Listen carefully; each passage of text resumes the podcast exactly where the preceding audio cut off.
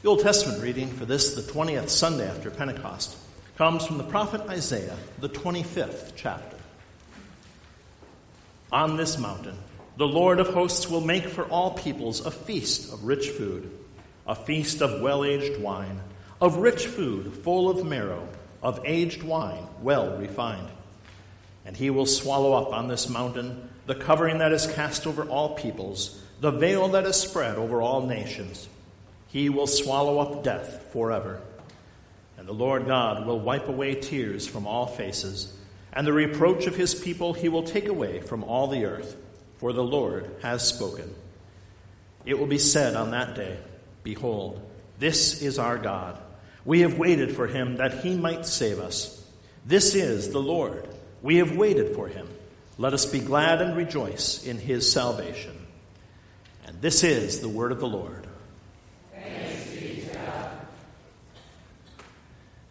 He will command his angels concerning you. Bless the Lord, O my soul.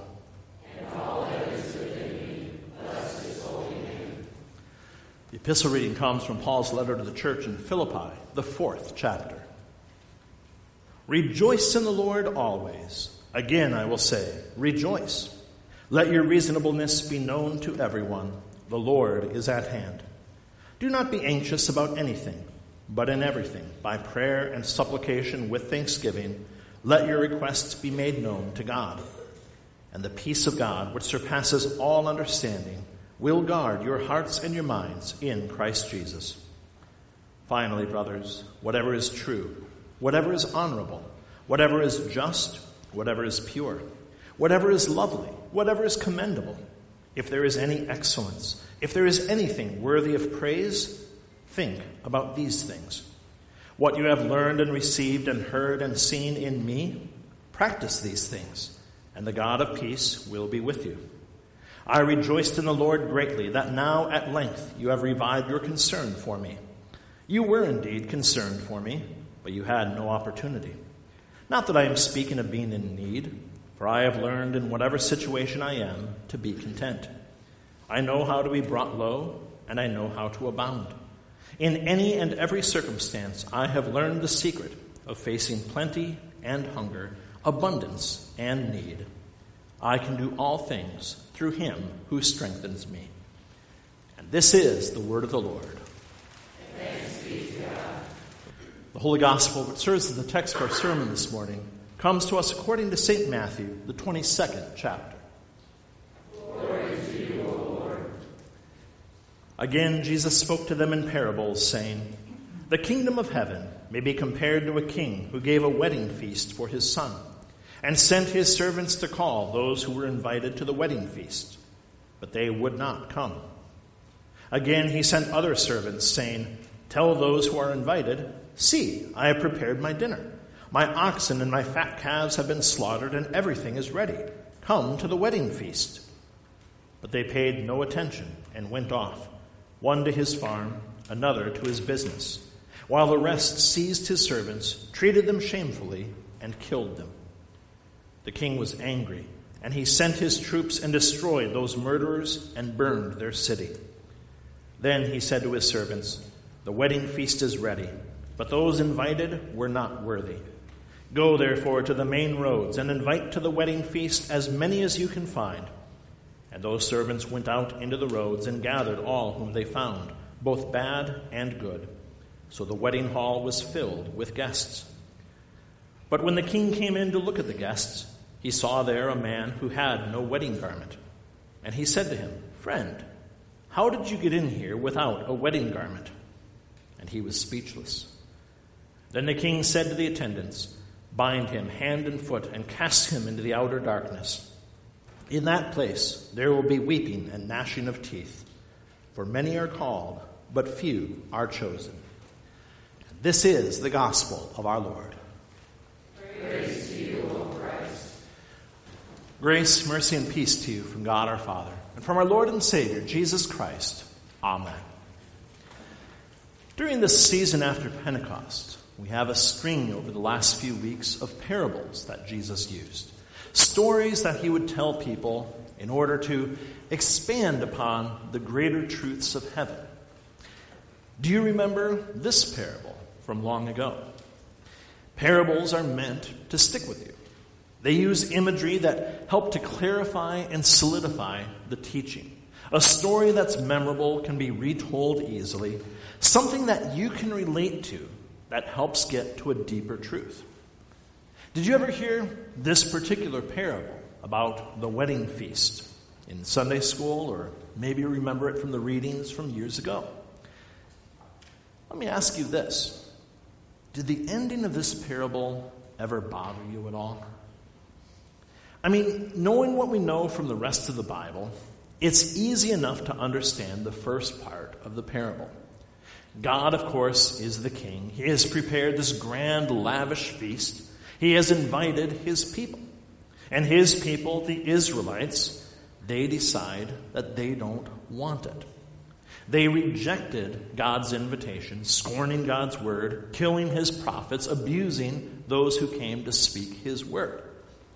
And so God then also called the Gentiles, those who supposedly didn't deserve to be at the feast. And many of them came to take part in God's gracious gifts of eternal life. The feast is laid out not just for a handful of people who thought that they were worthy, but it was laid out for all, and all people are called and invited. That part of the parable is pretty straightforward, isn't it? But what about the last part? What's up with the guy who gets thrown out of the party that he was invited to because he's wearing the wrong clothes? It's always bothered me when the king comes and asks him, Friend, how did you get in here without a wedding garment? Because when you look at this parable, what exactly did the master expect of his guest? Remember, this is not one of the people who was invited, who had months' notice, who had taken time off of work and had made travel plans. This was a guy who was invited from the highway at the last minute. The master sent out his servants and said, Go to the main roads, the thoroughfares, not even just the local people. Go out where all the travelers, wherever they may be coming from, and bring in everybody, good and bad. Tell them there is a feast and you are welcome to come to it. And so this guy, who is now at the wedding feast, probably was not planning on going to a wedding. He probably had not packed any wedding clothes, most likely had not brought a toaster to give to the lucky couple either. And so, why is the master upset? It seems a little bit unreasonable, doesn't it? I remember back at our wedding, everyone looked so nice, all dressed up my long haired friends had their hair pulled back for the most part, had put on their fanciest earrings. And then I looked out, and there was our friend Jamin in a t shirt and jeans, grubby as any day of the week. And I have to admit, I was kind of upset about that. I mean, couldn't he at least have tried to look nice? Didn't he care that this was kind of a really big day in our lives? Why was he dressed like that? But then I discovered the rest of the story. It turns out that he had not been able to get that day off of work. And he had actually finished working in Minneapolis, done his shift, hopped straight into his car, and driven down to Marshalltown in order to be at the wedding on time. It was that important to him. And he was actually more concerned about not missing our big event than he was about getting all gussied up like everyone else. He didn't want to take the time to stop and change clothes for fear of missing even one minute of our big day. So again, we look back at this parable and we ask, why is the king upset? Why is he so angry that this guy, who wasn't expecting to be at an event, wasn't planning for it, is not dressed properly? It seems a little extreme. Well, many of Jesus' parables, they are absolutely timeless. The parable of the lost sheep, the prodigal son, the sower scattering seed. All of these are images that can be used in pretty much any culture at any time, and the beautiful meaning is going to shine through. It doesn't take a lot of cultural understanding to get what is going on. But this one, to understand this parable, we do have to understand a simple fact about the culture of the day. I had another friend who was getting married, I got the invitation, and I was very excited, and I, he asked me to be the best man, and I was thrilled about it. And then I realized I've got to rent the tuxedo. That's going to set me back about 80 bucks, which at the time, of course, was huge money. You see, that wasn't the case at the time of this parable. The wedding garments for those involved in the party, the bridesmaids, the groomsmen, even the guests, all of it was provided by the one throwing the party. It was not the obligation of the guest to find nice clothes. Rather, it was the obligation of the host to provide those who were invited with a wedding garment. The host gave everything. The master had all these sets of clothing that he had paid for, that he was providing. Every single person that was brought in off of the highway was given the clothing that was meant for those who were specifically invited. It was given to them. Celebrating such a joyous occasion, the king had bought clothes for everyone, providing exactly what was needed for all of his guests even if they weren't actually expecting to be there. And so to be at the feast without the provided clothes, that was to show great disdain for the one who gave the gift of the garment. It says, you know what? I'm doing it my way, and you can't make me do it your way. It says, What I have right now is better than what you're giving to me, and you should just be honored that I'm even here. It says, I don't need your gift, and I don't want what you're giving. This man, he wasn't thrown out because he doesn't happen to have the proper outfit packed in his suitcase. He's thrown out because he has been given that outfit and he refuses to wear it. When the king confronts him, notice the man is speechless. He's got no excuse. He can't claim, I didn't have a wedding garment, or how was I supposed to know about it? It was given to him. Everybody knew that. He had been brought into the feast unexpectedly as a gift. The wedding garment itself had been given to him as a gift. And so his refusal to wear it was simply disdain for the gifts that he had been given. That's why he was cast out. That's why the king was so outraged. He had done everything, and this man simply refused it. In the same way, God himself provides the whole world with his robe of righteousness. God, our heavenly King, has called to the entire world, summoning all people to his joyous banquet. He is the one who has prepared the feast. He is the one who gives it as a free gift. It's not just for a select few that he has invited and sent personalized calligraphy notes to, and they know for months and months in advance that now is the day when Jesus will come. From the very beginning, God's promise of salvation and forgiveness was for all people. And the invitation continues to be for all people. He is the one who provides every single person with the proper garment, that precious robe of righteousness. He has given it to all people by the cross of Jesus Christ. The death that Jesus died to sin, he died for all mankind. Every single sin was paid for in full by the blood of Jesus Christ. His atoning sacrifice was sufficient to cover every single transgression committed from Adam and Eve to the very end of time. He has given all people the robe of righteousness. He covers up our sinful lives with the righteousness that He won upon the cross. It's not a matter of accepting it, as so many people teach today. It is a gift. It has been given. It is yours because God is gracious and good. And He calls to all people, good and bad, which is lucky because we are all very, very bad. God's Word is available in all places. It is proclaimed to the entire world. He calls out to all people at all times, boldly proclaiming that all people are invited to his feast.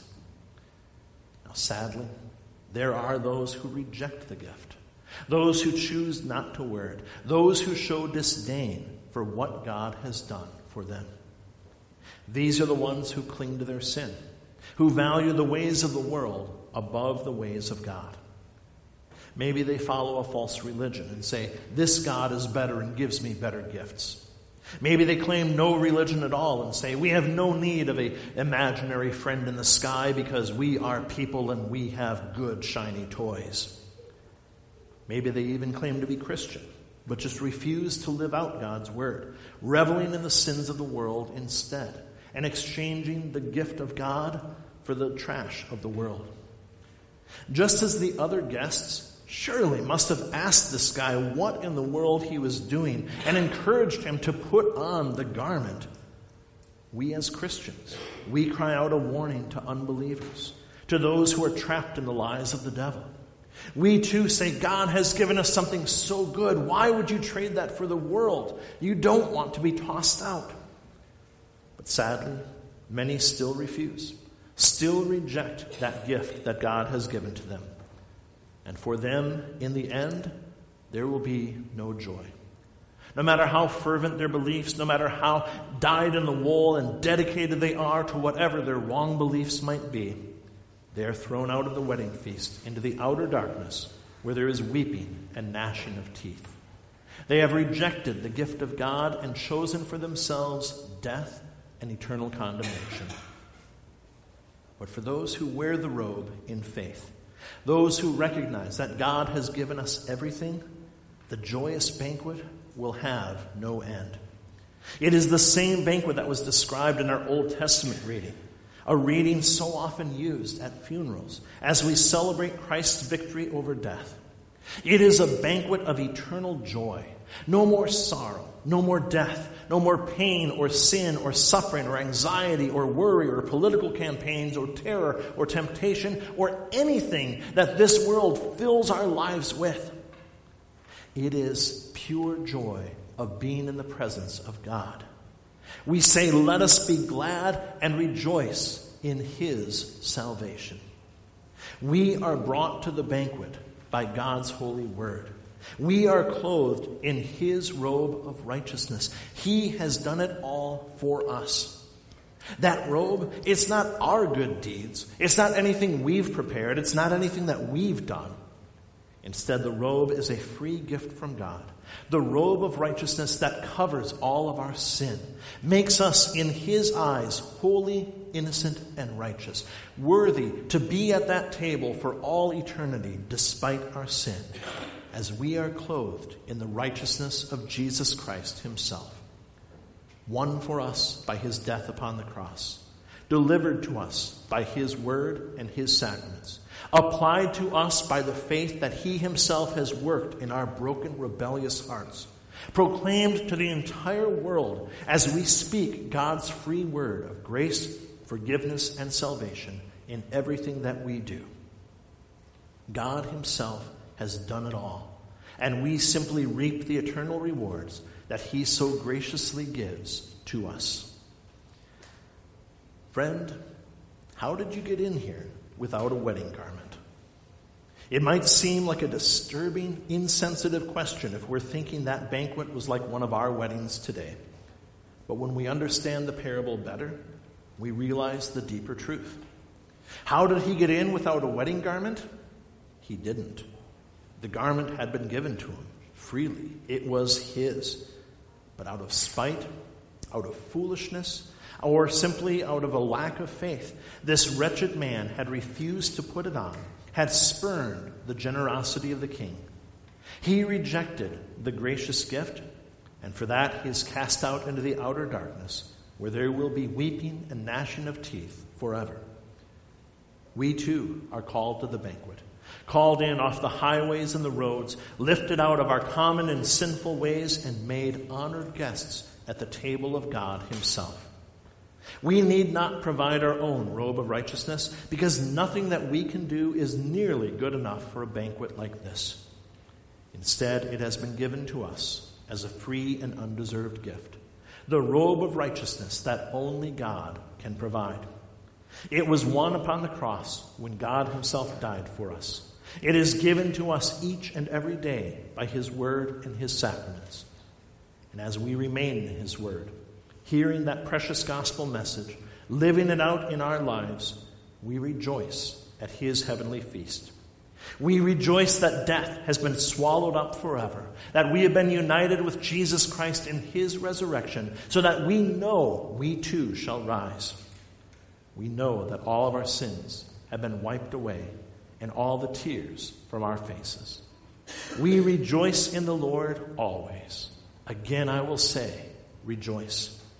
For our sins have been forgiven, our guilt has been taken away we have been dressed in Christ's own robe of righteousness, and we have been brought to that heavenly banquet for all eternity as a free and completely undeserved gift. For by the cross of Jesus Christ alone, by his empty tomb alone, you are forgiven of every one of your sins, and eternal life in heaven is yours. To God alone be all glory, now and forever. Amen.